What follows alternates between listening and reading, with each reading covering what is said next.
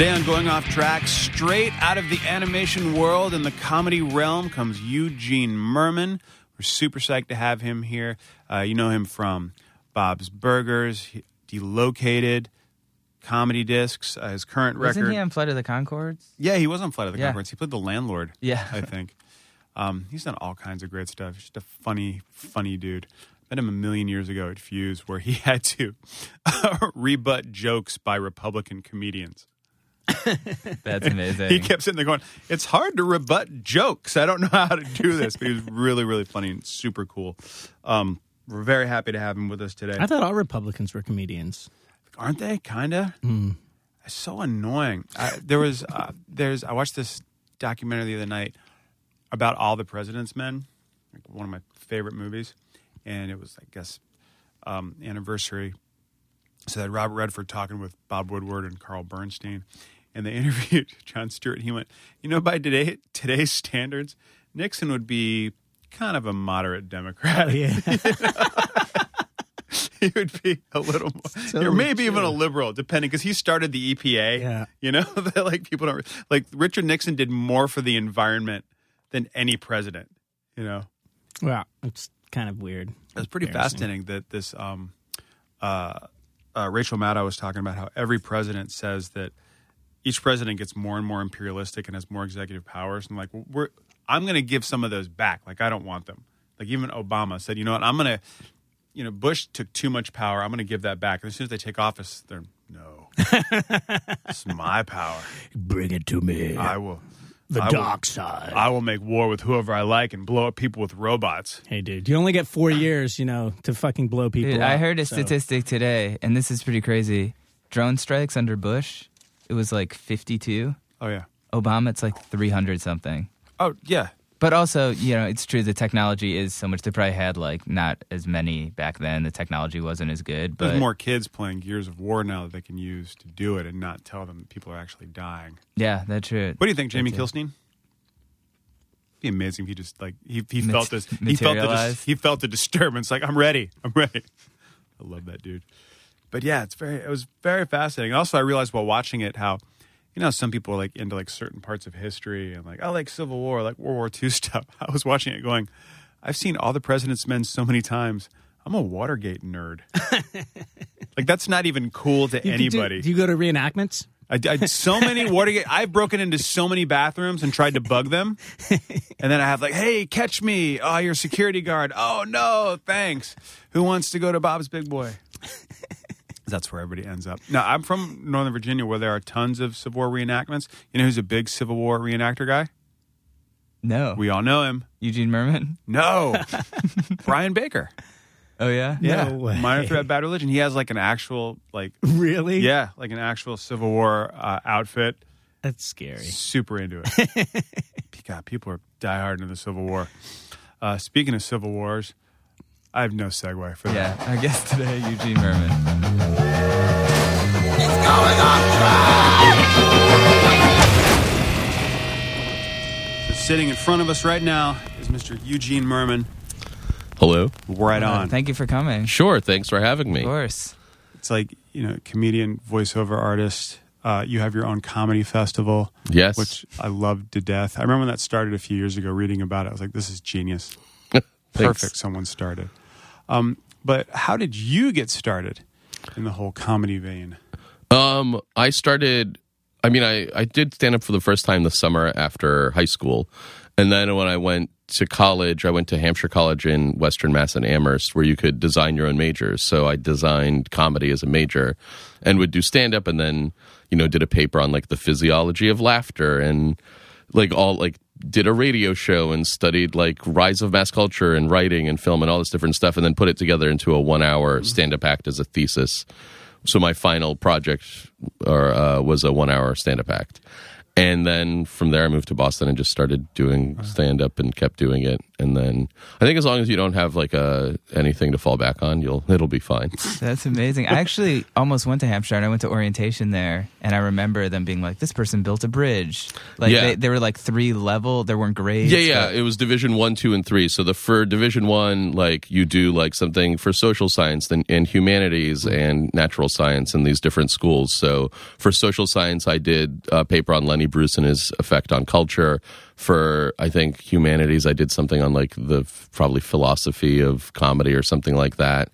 And uh, made up a bunch of dumb German terms. Uh, What? and then and then for science I did the physiology of laughter and then there's division 2 which is like a concentration so for that I you know took a lot of different classes like acting and writing and history but then and sociology and then uh but then also I did things like I had a weekly radio show I had a humor column and so all that stuff went into a concentration and then for the third level you do a final project and that was me running a weekly comedy show and then turning it into a one hour stand up act that I promoted and wrote and produced and stuff.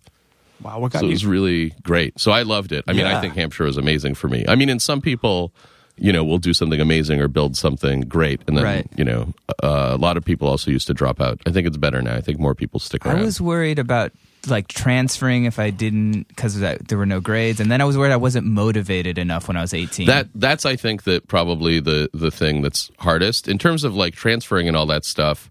I think a huge percentage of Hampshire grads go on to go to like grad school and get like Right, masters and. PhDs. I think if you actually graduate, you're in a really great position. But a lot of people are just like, I, I can't figure this is hard. And like, not hard like it's undoable, just hard like, uh, hard to manage as a 19, 20, 21 year old, like putting things together. But if you do, it's really great. so you graduated. I graduated with a degree in comedy, as anyone could. What? Um. Finally, putting my Bachelor of Arts to good use, Yeah, man. unlike so many others. You fools! It's true, man. It's so true. I've never used mine. My mom always likes to say, "I have a master's. I, I'm a receptionist at a preschool." You you probably use yours. You probably did something vaguely that led to this. No, I studied theater. To, I was going to Yeah, be a well, director. podcasting is the is audio theater. It really is. I'm Uh, trying. You do. you do great audio theater. I got. Um. Let's see. Uh, Lucy, Daughter of the Devil is one of my favorite favorite Mhm. shows. Um. It's just genius. Um. How did you get from comedy into voiceover work? Well, I used to live in Boston with Brendan Small, and we did comedy uh, every you know week at, at the Comedy Studio, which is on the third floor of the Hong Kong restaurant in Harvard Square. And Dr. Katz was a show in Boston at the time, and Loren Bouchard, who created Lucy, who created Bob's Burgers, would come there with often often when people came to do Dr. Katz, like Louis C.K. or Ron Lynch or whoever, they'd come and perform at the at the comedy studio, and then me and Brendan would be performing there, and then from that, uh, Loren and Brendan developed home movies, and I did that, and sort of had known Loren, and so when Lucy. Uh, when Lucy became a show, he had you know he he had cast everybody before the show was sort of made, and then same with Bob's, you know. So Laura, it's sort of Loren helming these things. Yeah, but the, um, the way he does it, it isn't. I don't want to say traditional because I don't know what that means, but an animation where you're not sitting in a room recording all your parts. Is, you we more- we record all together, which is unusual. I mean, as much as we can, um, and we're on an ISDN line, so we have headphones.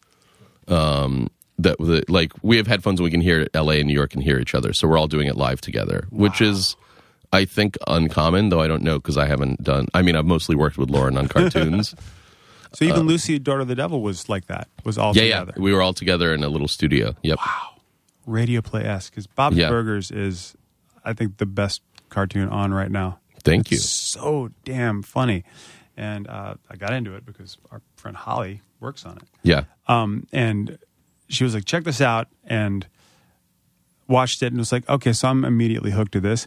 You also were on my other favorite cartoon show, Archer, recently. Yes. Yes. Uh, you and but you weren't okay. So Archer season premiere, they did kind of a Bob's Burgers Yeah. crossover, but you weren't part of that.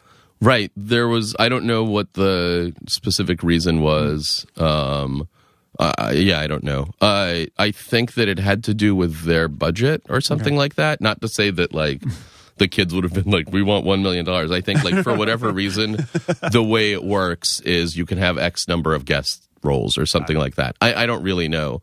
I mean, I know Adam, and I remember him telling me about it and him saying that like it was going to be John and John Roberts and, and and Jon Benjamin. Obviously, Jon Benjamin, he's allowed to be in it because he's already in it. Um, but uh, but he had always talked about wanting to put uh, me in it. So yeah, it was really great. It was super fun to do. yeah, and is, is it it's part of the two part season? Yeah, so there'll be, I guess, the next one this Thursday. So yeah, you- that show is super fun and it was great to do. Adam's also, I went when I was in Atlanta, I did shows and stayed with him, and we went to a gun range that was right near the offices. That, but that's like an art gallery gun range, and uh, D- define. it like near where they make Archer, like I don't know, like a, f- a few, like a hundred or five hundred feet away is a art gallery slash gun range. You pick what picture you Uh, want to no, there's. I, I mean art gallery only in that there were so many paintings that I was like, this is kind of a gallery. But then you go into this room where you can shoot guns at a target. But uh, um, we shot several types of guns, and then at the end, I shot a machine gun. Oh, What was that like? Did it have a lot of kick? or It was- did have a fair amount of kick. It turns out when you shoot a lot of bullets like that, uh, I uh, I really I really shot the shit out of a target. ooh. Uh, How'd it feel? And it was it was a very nice time. Uh, there's a video. I think I put the video up of me on. Uh, I think online, if you look, go to whatever my YouTube page, you'll find a video of me shooting a machine gun and giggling. Um, so that was uh, that was. I think now it's really crowded there. I think this. I don't know if when it had opened. Anyway, that was a fun time, and Archer is a fun thing to have done. That's Definitely. I was exposed to you because you put out obviously a record on Sub Pop, Yes. and you know they'd put out David Cross, but not a lot of comedy stuff at that point. I mean, and I, I know you go to a lot of shows and stuff. Is, are you Yeah. a big music fan also? Do you mean do you feel how did that kind of relationship come about? that came about from uh what was it um from me doing tinkle this show that todd barry jon benjamin and david cross used to do at pianos. And i did that a lot. And then robin taylor who is currently my agent and books a lot of bands she used to go to that. And i think at some point she after like a little like at some point she asked me if i wanted to open for the shins at bowery ballroom. And i was like yeah that sounds great to me. And then I did that, and then she sort of was like, "Do you have a booking agent?" And I was like, "No, I I don't have a booking agent." And so she became my agent, and so through her, I sort of got my first deal with Suicide Squeeze because she had sent like my website to uh, David, who ran that label, and then I'd sort of through David Cross, uh, a different sorry, a different David. Um, and then through David Cross had met the people at Sub Pop over a period of years, and through Robin as well, and then so that kind of happened very naturally. Where I think at some point when I was thinking of putting out a second record, I had asked Sub Pop if they wanted to maybe do it. Because to me, like especially when Patton started doing like when they started touring at club shows as Yeah. opposed to like go to this place and pay thirty bucks and you have to buy two overpriced Yeah, yeah. drinks. To me, that made comedy so much more accessible. Yeah, well, yeah, and and I think that there was a lot of that. Like me and Demetri Martin and Leo uh, used to do that a lot. I think before, like when we had just been like on like each on Conan once or something, and uh, and I used to do that with Stella uh, a long time ago. Open for them, and yeah, the, the, that I mean, it's still sort of what I do. Where you know, I I mostly play like seated place, like you know, uh, music venues like Bell House or in Boston the Paradise or you Isn't know there an whatever. oil painting of you at Bell House now? There is an oil painting of me at my house Oh, uh, that Bell House and Union Hall they commissioned. Uh, they were like, "We have a surprise for you," and so I went and they gave me uh, as a thank you this this amazing like real life like real life uh I forget whatever the I forget what the style's called but super hyper realistic looking painting of me as like Napoleon or something. It was amazing. It was like the sweetest thing uh that somebody had done They're Do you good have it hanging up at your? I have it hanging up in my living room, and it's clearly unusual. Like when people come over, they're like, "Why is there this thing?" But then when I thought about it, I was like, "Oh, it's some that's something that people used to do 200 years ago." So I'm I'm just cla like classic. I'm just like a classic. Uh, Very Renaissance. yeah, I'm just a guy with a manor, and my manor happens to be a one and a half bedroom apartment. Yeah, that is a manor in New York City. Yeah, yeah, yeah. It's got a staircase. It's amazing. What? Uh, it's not amazing, but it's it's lovely, and it has a painting of me. You're in the Park Slope. I am. Yeah, yeah. Do you like it? I do. I like Park Slope. It's very it's very nice. It's it's uh, peaceful, but then also you can go and do stuff. Now, you said you were in school. Um, are you from Massachusetts? I am. I'm from outside Boston. I grew up in Lexington, All right. Mass, and then I went to Western Mass for school. Okay. and then moved back to Boston for a few years doing comedy Do before I came here. Do you remember that moment of I did comedy? This is what I think I want to do. Like, was there? I mean, definitely the first time I did it. Well, I think also there's a while where, you know, again, like everybody majors in whatever they major in and then end up doing whatever they end up doing, sort of. So it didn't seem any less practical to major in comedy than it did to say major in English or whatever or mm-hmm. history. Like it, it felt just as reasonable as any of those. Mm-hmm.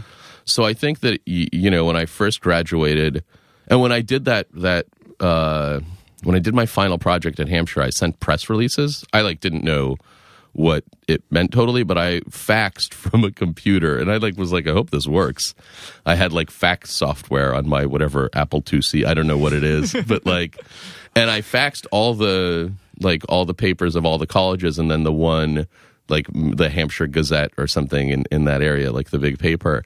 And to my total surprise, the Hampshire Gazette like sent a reporter and a photographer to my show, which was uh, in the dining commons of Hampshire College, uh, and full of people. Like it was, it, it worked out. And then they did a story on it, and I just remember thinking, like, if you, so you can, I just was like, oh my god, did you know that you can fax something from your computer and people will write about you? Like that's, like to me, I was like, who knew? I'm glad I tried that and so when I got to Boston, I used to constantly fax like the Boston Globe and the Boston Phoenix and the radio stations. And sometimes, and eventually I remember it like slowly started to work where like I would get into random columns or like they're like they would start writing stuff for listing things and then sometimes i would send things that were like that were nonsense because i was like 23 or 24 and i was just like I'm doing a benefit for hands with Aerosmith. And then people would just call me and be like, like, what are you talking about? And I was like, oh, I don't know. I thought it didn't matter what I said. They're like, no, you can't. We won't write that you're doing a benefit for Aerosmith for hands. That's not a real thing. And I was like, okay, good to know. and they're from here. They might know. Yeah, yes, they would. But but a lot of what I did there was so so in terms of like I think I just did a lot of stuff very slowly where you know I used to hand out like a thousand flyers every day or every few days in Harvard Square for the comedy show that I was doing with friends. So you would just do this stuff and I worked at an ice cream parlor and temp places. So I think when you're that age you're just like I don't know I have a my rent's $260 and and you know all i need is like a hundred twelve dollars a week or whatever it is. You know what i mean? And so i think it's not until later that you would consider you'd be like wait a second i can't live on a futon on the ground. What am i doing? Yeah. so in that sense i think it was just this sort of very slow very steady reasonable build When you were a kid, was there a, a specific comic that turned you on to comedy or a style? maybe? There was. I loved Emo Philips. Um, uh, he was just like, especially when there was like all this stand up that was just sort of like, you know, r- broad relationshipy, sort of felt like it was insincere. There was emo, and he was this sort of amazing joke writer with these weird jokes and this odd persona, and I adored it. Then there was uh, Bobcat Goldthwait. I loved his stuff. Steve Martin um, you know, I used to just watch like all the young comedian specials and watch so much stand up on TV.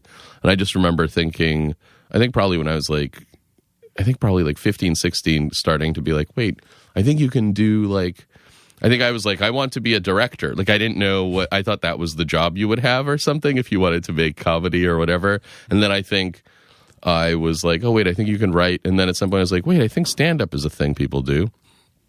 And so I decided that I would try it and then just sort of kept trying it. I heard this interview with Bobcat recently where he was talking about opening for Nirvana, Yeah. which I mean, obviously, it's kind of that- that happens sort of more now, but that is so Yeah, yeah. incredible to me. Yeah, he toured with Nirvana for a while. And, I mean, but the truth is, I think that sort of thing, you know, I think that that used to happen in like the 60s a lot. I mean, comedy clubs are really a thing of like sort of the late to mid 70s to like sort of the early 90s. I mean, in terms of their giganticness and being everywhere, there's certainly some now, but comedy used to happen a lot more in just sort of cabaret spaces or seated. Burlesque, or, right? Yeah.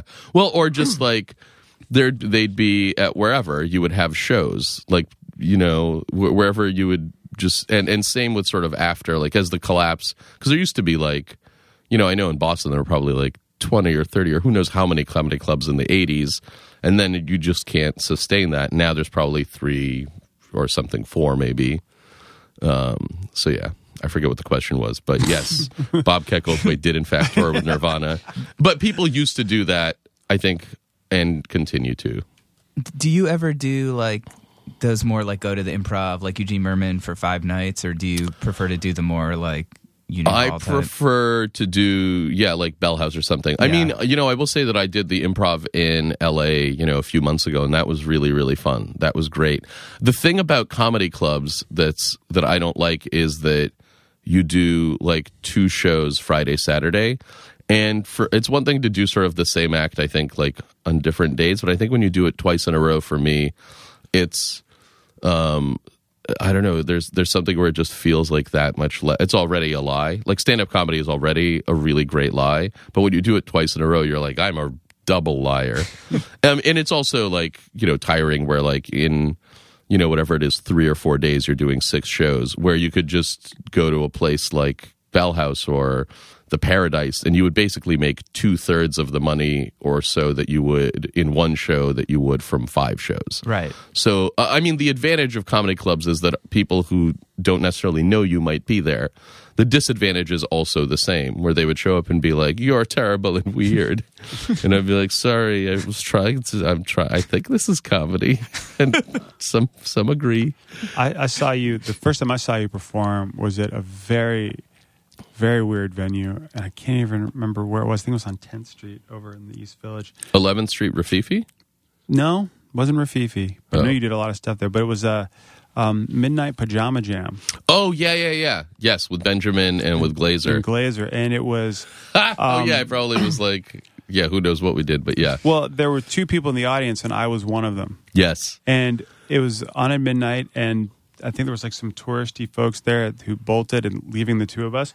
But you guys did the whole show. It was a talk show format with jon benjamin as the host and then glazer came out as two puppets. Yeah, um, itchy and scott fowlers i think were Yeah. names and you were the guest yeah.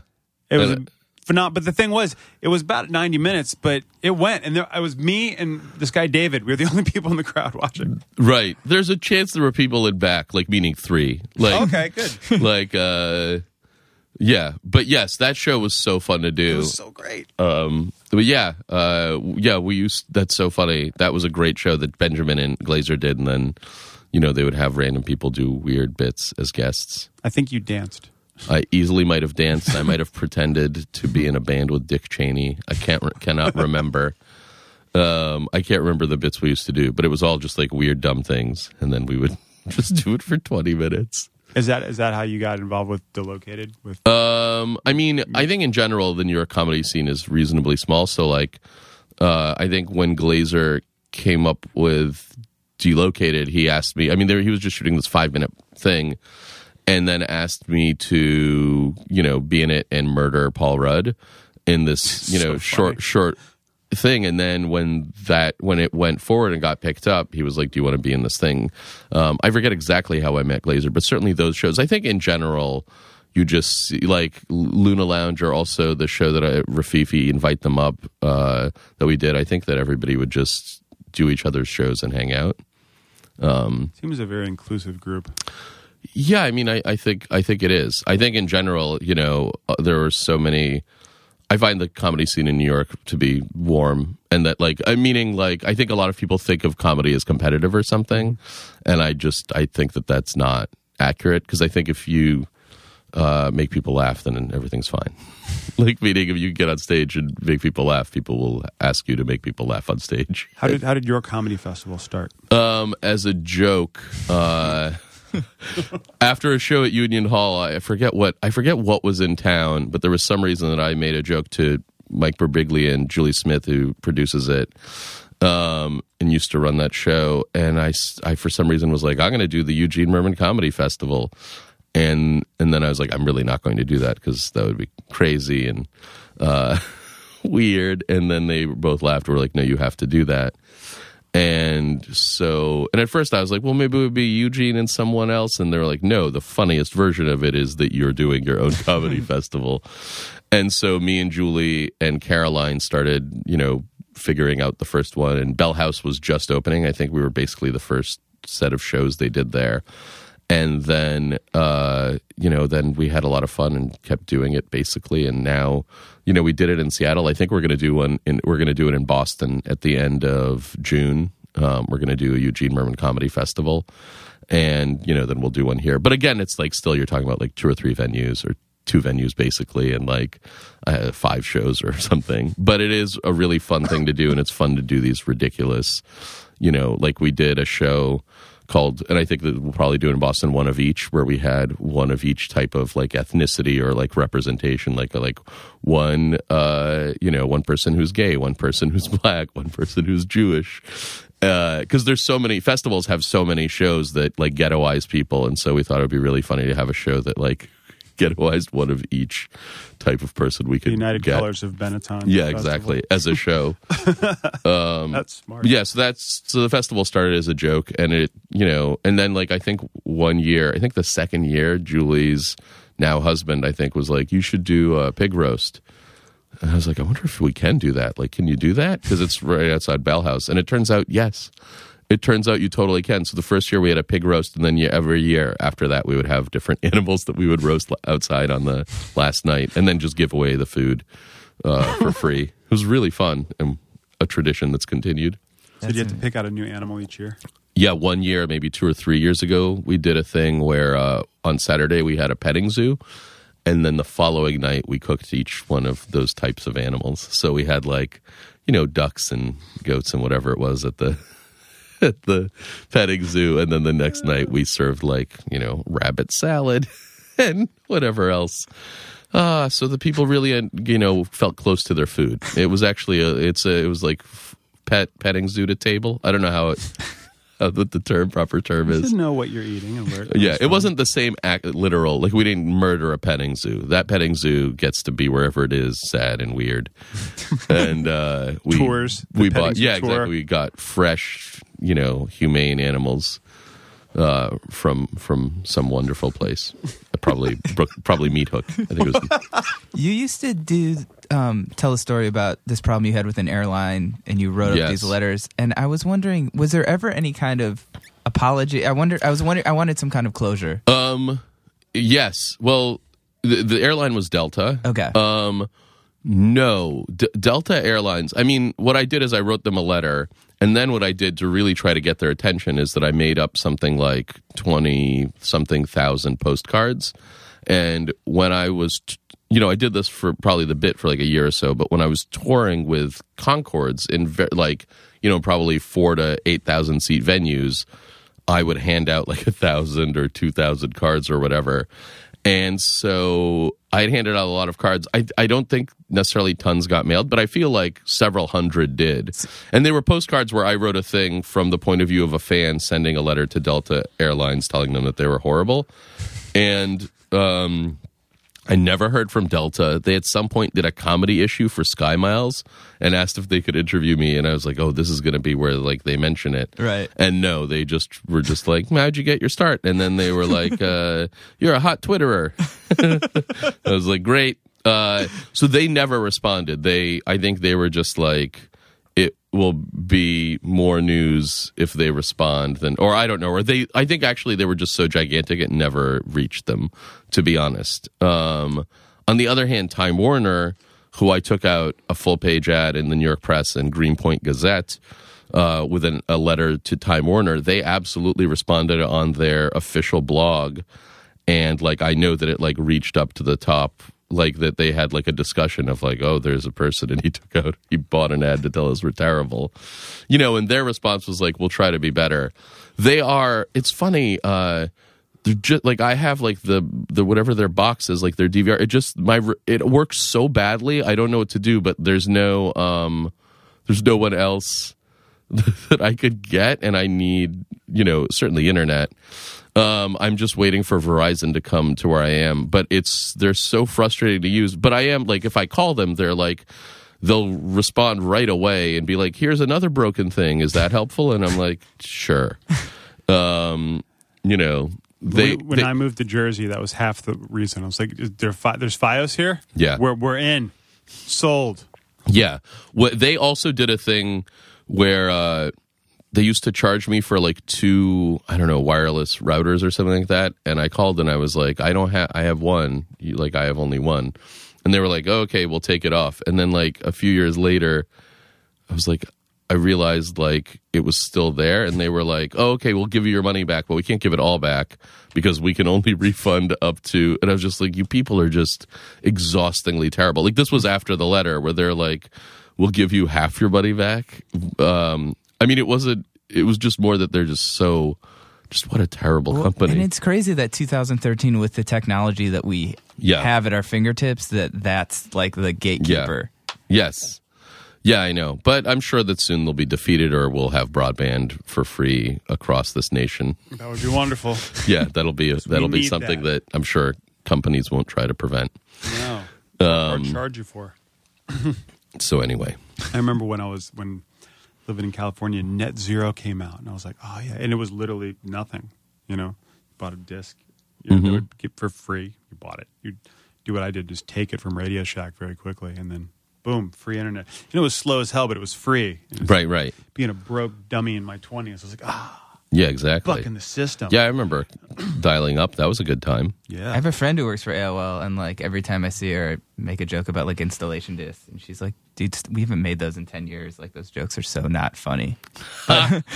Yeah, well, they're probably they now are like a content thing. Yeah, they're like Huffington Post, and Yeah, they're yeah. they they they've adapted. So- I mean, they're you know they're they're Netscape. They know what they're doing. Yeah. Netscape. I remember I was with Earthlink forever, and then I found out that the guy who ran Earthlink is like this uh, like serious Scientologist, and it was one of those weird like uh, America, religious freedom. Well, then I'm free to feel weird about that and not use their service. Right. But then- just so you know, you're about to get a call from the Scientology people being like, "We'd really rather you weren't disparaging about uh, our gods. They will be coming." And now I'm going to get the same goddamn weird call. We just want to get it, sit you down in a weird glass box with holes in it and tell you secrets.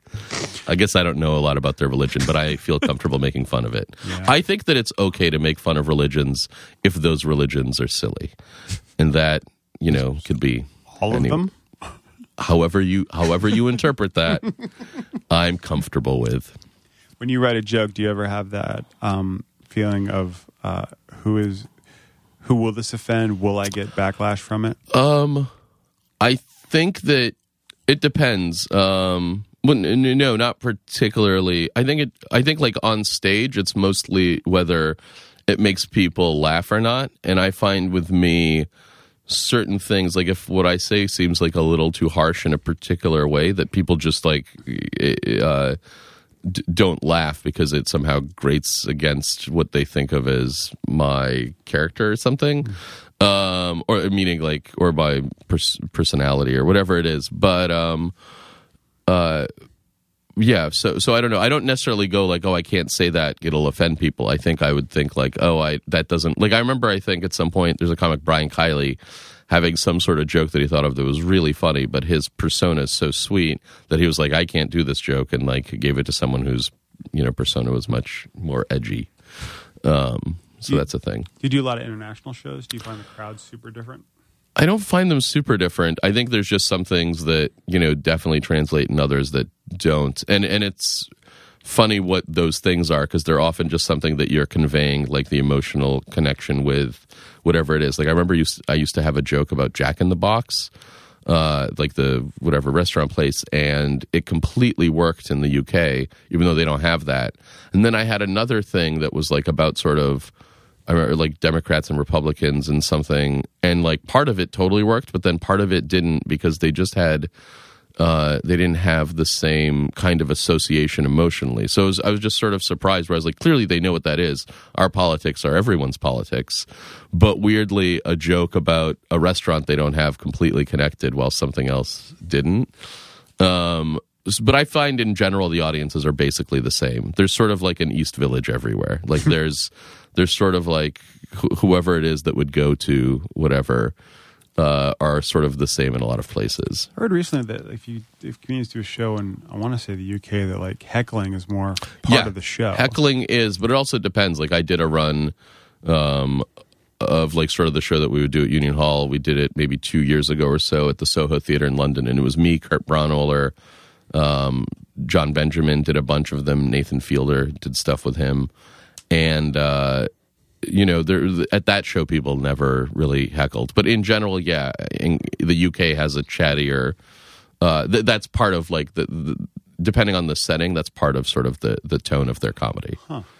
Um, but sometimes you can be like, "Don't do that," you know, and people won't. I- I think, but yeah, they're, they're heckling here is often like drunk lunatics, and heckling there is sometimes reasonable. How like how how long will you kind of let it go before you're just like, I have to say something, or I hope someone says something. You would, I mean, it depends. If it's someone actually heckling, most heckling is really just people who are very drunk talking loudly. Right. And that you can sort of let, depending on how close they are to you, like if they're in the front, like it, it becomes, you, you can't think. Like if, if you start talking right now, it will be hard for me to talk.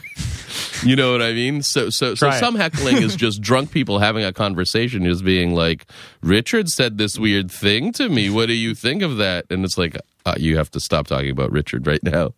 Um, sometimes it's people who are, I mean, it, so obviously sometimes it is people who want attention or whatever. Uh, I mean, I remember when I was when I did shows in Atlanta, there was a guy who got thrown out because he was he was so drunk that he was mumbling, but he was also slouched. He was slouched in such a way it looked like he was uh, drunkenly telling secrets to his own dick. like he was just like kind of loud enough that I could hear him, and then it was the it was really funny almost. But he had to be thrown out because he was loudly talking to his dick, basically, uh, from just the way he was slumped. Uh, but you can't perform because it's there's there's someone else talking loudly, and and they don't know to stop because they're drunk and they either. I mean, I think at, at some point they think they're helpful, but at another point they're just they don't even know what they're doing because they have a hard life and they started drinking at four, and then and then come eight thirty, uh oh, you know.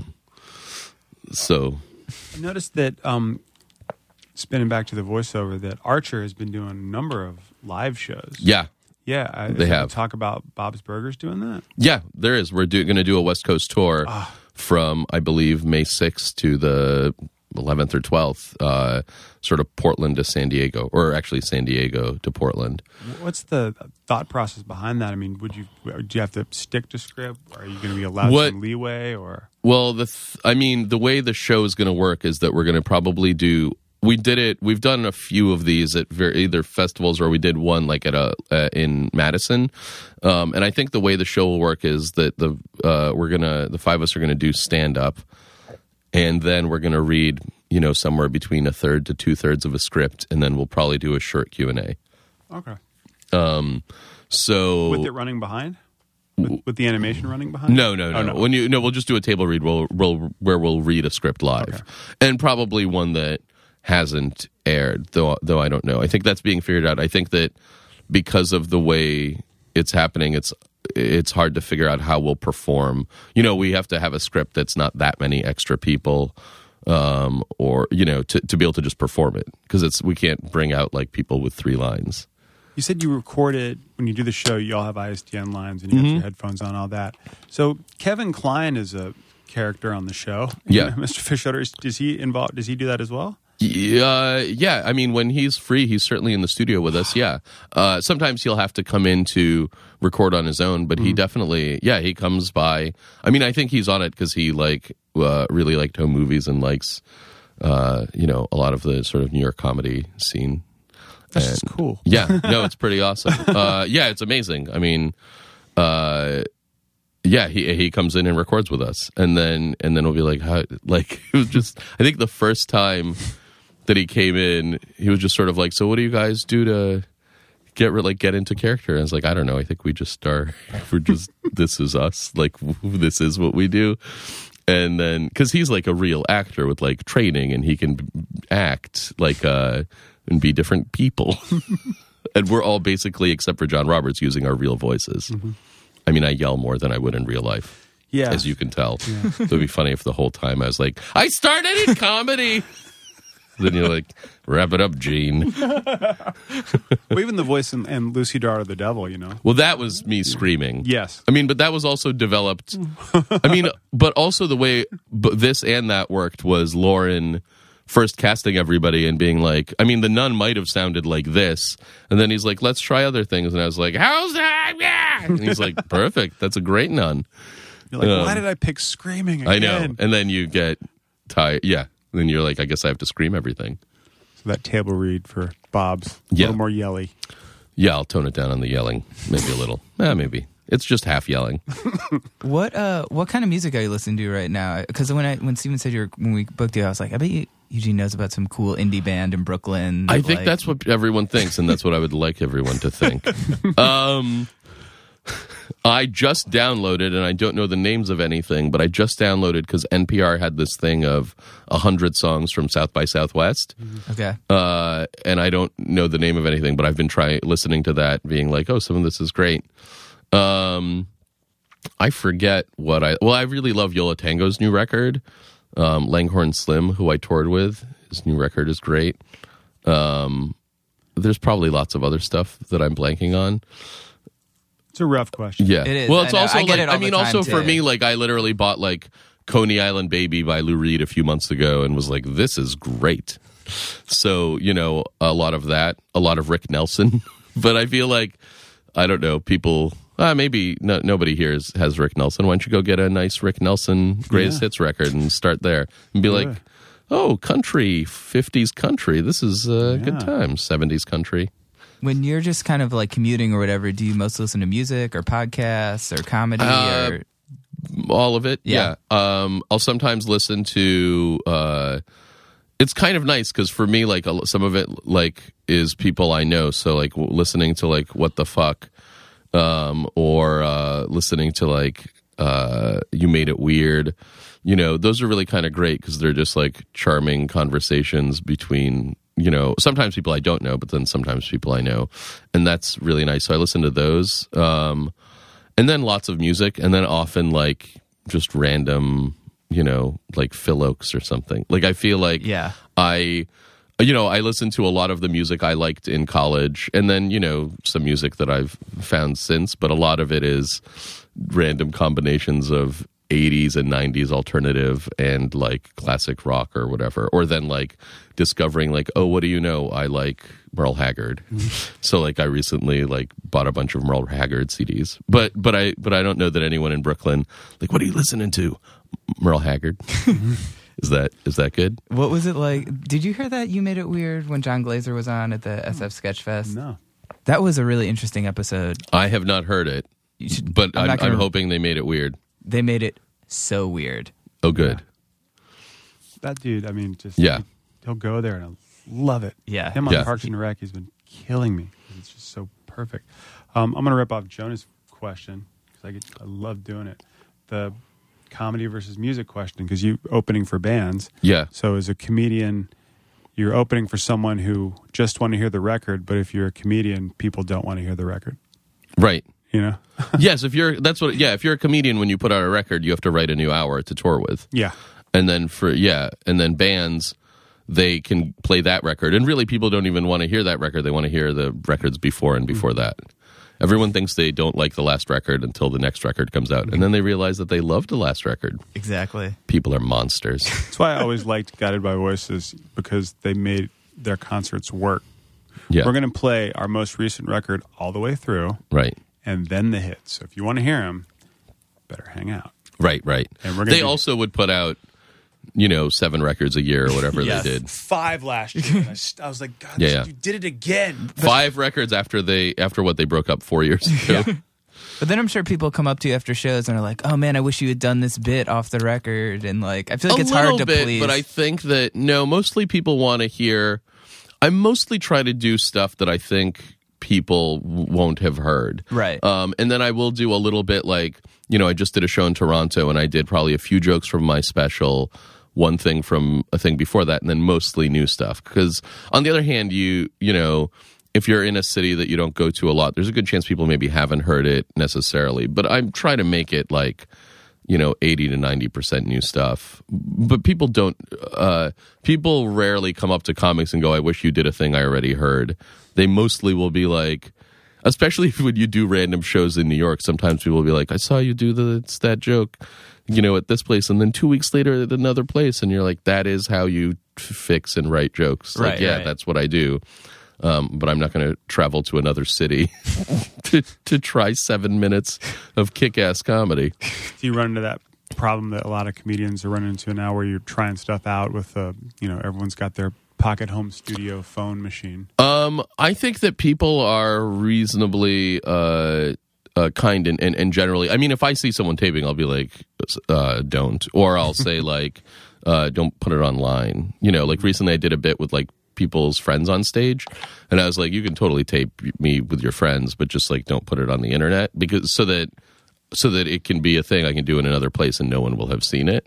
I mean, that's mostly it. Most of it is uh, where you just want it to be new to an audience and for them to not have heard it. you're Though just- I understand.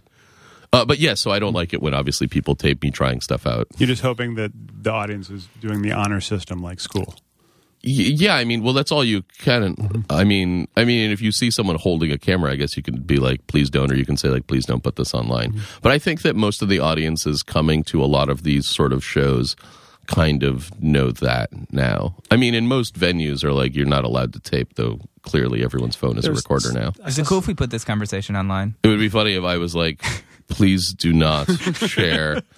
I was not aware that you were going to share this with anyone beyond your f- immediate friends and family in your homes. Um, yeah, I think people are basically mostly nice about it. But yeah, some people are monsters. something Some will that, uh, ruin your bits. Those people. Those If bit only- ruiners. If only we didn't even need them. Yeah. Uh, if only and we didn't. I made that whole word up. So there was something online yesterday. Mm-hmm. So it must be true. yeah. At a, at a Yeah Yeah Yeahs show, they put up a sign saying, Yeah. please do not watch this show through a screen. Did you see that? Yeah. I did see that. Yeah. That seemed great. And I think a lot of people were like, yeah, Mm-hmm. don't watch it through a screen. Cut it out. Yeah, stop it. Just watch us. Yeah. Um, I think they were also like you can take pictures for the first. You know what they what you would tell actually photographers coming to a thing where take pictures during the first three songs or the first ten minutes of a show and then uh, don't. Yeah. You know, and yeah, I think that that uh, that makes sense. I mean, I think at comedy shows also you have different people coming on stage, and people sometimes want photos of you know various people. If you're a band playing for an hour and a half, it's a little different. Um, but yeah, I think it's like a generational thing too. Like when I see people like holding up iPads at shows, I feel Yeah. like, and I'm always like, man, I would never even like think that was an option of something I could do. Well, you can now also, I mean, theoretically, I mean, it'd be one thing if someone wanted to, I get if you wanted to like record either someone's stand up or uh, music or whatever. Like, I mean, when I was a kid, I would definitely bring like tape recorders and things and record concerts, but I would just listen to them. I wasn't like, b- burning CDs and selling them, Right. uh, or putting them on the internet. And I think some artists don't mind it. I think a lot of artists, I think it's like you can't do a board, like try not to make board recordings available, but you know, feel free to record it and share it. Um, I guess it just depends what you do or what what people do. Yeah, a lot of I- bands are like that. I know Metallica was like that. And, I mean, the Grateful Dead kind of pioneered that with the whole Yeah. tape. They would, you know, you'd have this. It was one specific area that you can put your mics up and you do your thing. Yeah. yeah. I mean, uh, yeah, I totally get why anyone would want to tape shows, and I certainly, when I was in college and stuff, taped shows to listen to. Um, I mean, also there wasn't an internet where you could just like search for almost any band you like and find fifty concerts. Totally. Well, I feel know. like I'm a huge hypocrite when it comes to it because if someone holds up their phone in front of me, I get annoyed, but then I'll want to watch it later and I'll totally Yeah. watch their video and enjoy it. But when they're doing it, I'm like, oh, this person. Like, Right, right. Yes. Uh, yeah, I mean, uh, you don't want to look at a sea of people, uh, but you can also audio record music, which is, which you could probably get a nice little mic for your iPhone, and uh, as long as you don't put it on the internet, I think, and you just quietly masturbate to your favorite comedy or music, I think That's, it's is that how nice. you listen to music? Quietly Yeah. masturbating? I, I that's what I no, but it is what I recommend Oh, okay. or ask of uh, your listeners Comedy. put on put com- on just like uh, their favorite Phil Ochs record. We need new business cards. That would work out actually in the back. Podcast to masturbate to? Yeah, the podcast. Yeah, to Boom. quietly masturbate to, Quietly. so that there's just like a sort of elegance to it. not, a, not a loud, angry. No, Yeah, got some dignity. exactly. Yes. The dignified. Yeah. Well, yeah. I also offer uh, awkward branding services. If anybody is looking for that, if you want me to turn your company into a sort of weirdly sexual, slightly unnerving company, please call me for eighty-five thousand dollars. I will turn your toothpaste. How much of uh, Bob's Burgers is scripted? How much is um, ad libbed? Um, a lot of it is scripted, and then when we're all together, we often then have a chance to do a bunch of improv. But also, the writers in LA are, you know, at the same like we'll do a few takes, and then the writers will suggest alts for various things, and then we'll also come up with alts for various things, and so it. uh you know, it's hard, it's hard to say. Um, but but but we do get to play around a lot, and then sometimes I'll only like you'll I'll watch a scene and be like, oh, that was like seventy percent scripted, and then this other part we just totally went off, and it's kind of neat to see that. It's a fun show, man. It's like it's like not Yeah. since The Simpsons has there been a show that's like that funny and touching. Yeah, they also the thing that's also pretty awesome is uh the writers have I mean a lot of it is we've come together where like the writers have very much started writing to us in certain ways where like I'll see a thing and be like I can't remember if that was improvised or written and then I'll be like oh my god that was written that was like written and the way like almost the idea that I would have come up with if I was just sort of improvising so it was kind of interesting seeing it all sort of work out and flow together. Forgive me if I asked before. I can't remember. But is Archer recorded the same way? No, Archer is individual. Okay, got it. um, and then cut together. So Archer is also, I think, not improvised. I mean, Adam Reed writes a super super tight uh, script uh, that's super funny. yeah. So you weren't in the room with Jon Hamm, is what I'm getting at. Uh, for oh, for Archer, no, but for Bob's, yes. Yeah. Like when we did when I did the thing where I fall in love with the toilet, me and John recorded in a studio together. Um, that was really fun. God, that episode was Um, hilarious. and then yeah, with with Archer, no. I mean, you're just basically Adam is uh, you're wearing headphones on an ISDN line, and he's in Atlanta giving you feedback, and uh, you're reading lines, and he's just sort of giving you idea of how to do it. Speaking of a kind of ISDN, like you talked about the faxing stuff in Boston, and then obviously Twitter has, has been a big thing. I mean, do you like kind of embracing these kind of new forms of technology and kind of using them for comedy, or is it just like a natural thing? Or Yeah, I mean it. Uh, yeah, each thing is sort of helpful. I mean, I you know I think before YouTube, I had lots of videos that I'd put up on my website. They were admittedly like one inch by one inch because people were dialing up, and I was like, it can't be more than a megabyte. um, and so there are these weird tiny things. Uh, but yeah, I think that I mean it's funny to think that that at one I mean I was like handing out flyers and you know faxing places because that was the only way the you know one of the things that helped invite them up become more popular was when Friendster was invented and you could like post because before it was like you know sometimes you'd have like say David Cross was doing our show you know you could tell a few friends especially if it was like he was you know was going to do it that like you know agreed like 4 hours beforehand or something or said that he wanted to drop by. But there was no way to tell people until Friendster and then you could post a bulletin and they could and then the word could actually spread um, if you had like somebody who would you know people potentially wanted to see. But yeah i used to just hand out flyers or fax you know weird newspapers and stuff or do radio i guess. I mean all that stuff is still helpful. I mean my sort of opinion of any of that especially if you were just starting out would be that you should just do everything you should do all the things you can do and then three of them or two of them might work out and then pick four new things and then try those and then just keep doing that until you're effective It now seems there's so much you can do to promote yourself that you could just do that. You know, like like it's like you're going to be promoting everything you're doing and not have enough time to do the work when you're doing the Twitter, the Tumblr, the Facebook. The, Right. You have I mean, the very first thing you have to do is put on like a fun thing, Yeah. you know, and and I think a lot of people do that. I mean, if you have like, you know, there's Cabin, I think, is a show in the city that's really fun that a lot of people like, and um, you know, there, there's there's lots of shows that are very fun and people know about it, and then you know, after that, you should promote it. You shouldn't first promote a thing, and then people get there and like, this is very sad here.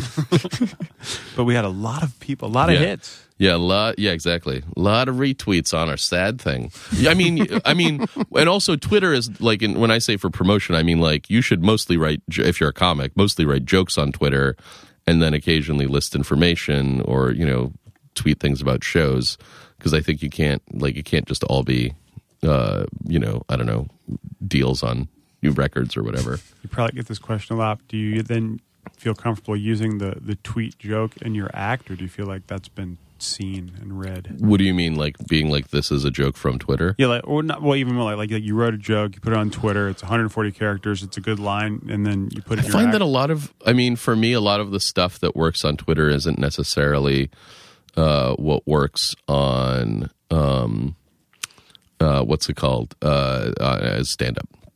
Um, so sorry. Uh, well, I was thinking about it because I, when I when I originally was doing my theremin bit that was in the last special, I I think at first I'd started it where I would read tweets and play the theremin. Um, and I forget if I think that isn't. I think eventually it was just sort of jokes.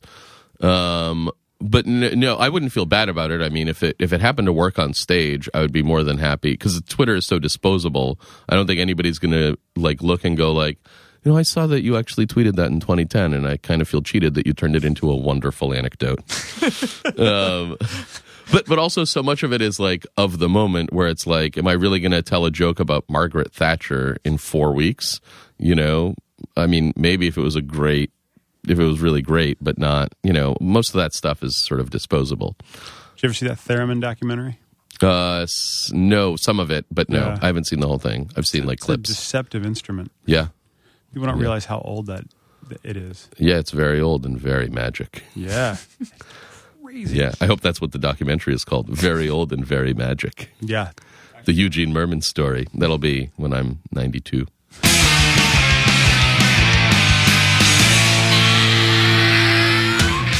So for fans of Eugene Mirman, you know him from Bob's Burgers. You know also know his comedy, his uh, most recent record, An Evening of Comedy in a Fake Underground Laboratory. He was on Archer, which is probably my favorite show right I now. love Archer. I have My not seen God. Archer. I need to do it. You uh, all the seasons are good. It's they're just genius. You'll love it. Put together well, recorded well. Just so so. Did you solid. watch Frisky Dingo? No. Oh my God! No, you I've gotta seen- watch Frisky. And when I've you seen a run out of couple of 'em. Archers, watch Frisky Dingo because it's like it's the same thing. I always cu- confuse Archer with that TV series with Ted Danson. Becker, Becker, yeah. because that completely makes sense. It's like you know how like sometimes your brain gets like crossed wires, and like one thing and another thing that aren't anything alike get confused. nope. Okay, that's a- maybe that's just me. That's a fun world to be in. You know that show Becker about the secret agent? It's animated. Jon Benjamin does the voice. Sure. You mean the What- show with Ted Danson? No, I'm pretty sure it's not Ted Danson. What was the plot of Becker? He worked at a, he was always at a bar or something. If you really must know, I do. I really, I legitimately want to know. he now. was he was a doctor who smoked who was really angry. He was it was he was basically House but with a three camera sitcom. Okay, so who was? Which was the show where he was like at an airport in Alaska or somewhere? Was that Ted Danson or is that somebody else? See, he has crossed wires too. It's Are you not thinking just me. Wings with Steven Weber? Was that like at a small airport? That was- Yeah. was a co- yes. sitcom. Yes. Yeah, but that wasn't in Alaska. That was Who in, was the um, star? I thought that was, was in somebody- Nantucket. Yeah, the star was um Steven Weber. Steven Weber. Yeah, Who's Steven Weber? yeah. I Exactly, but he's who really was the other? I thought the other. Oh, and what's his name was on it? Um, There was nobody from. who was in Sideways? Oh, oh, um, there was nobody from Cheers on that show. nobody from Cheers on that show. My wires have all been Haden crossed. Church. Thomas Haden Church. You know when all though. your wires are completely crossed, so that you actually can't make any connections that are useful. Yes. Luckily, there's a website for you to go to goingofftrack.com.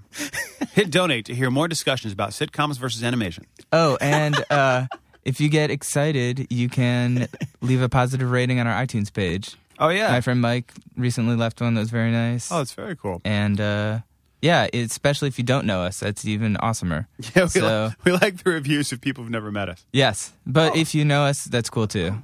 Don't discount the fact that we're friends. Yeah, don't ever discount that. And uh, what do we miss? Facebook. Oh yeah, Facebook. You can you can email us there. We don't do comments on the website. You all know why. They're yucky, and don't be yucky. And if you are, sign your name and Oh, your that phone can be like our phrase, like Google, like "Don't be evil." We can be "Don't be yucky." don't be yucky. Hi, this is going off track. Don't be yucky. Yeah!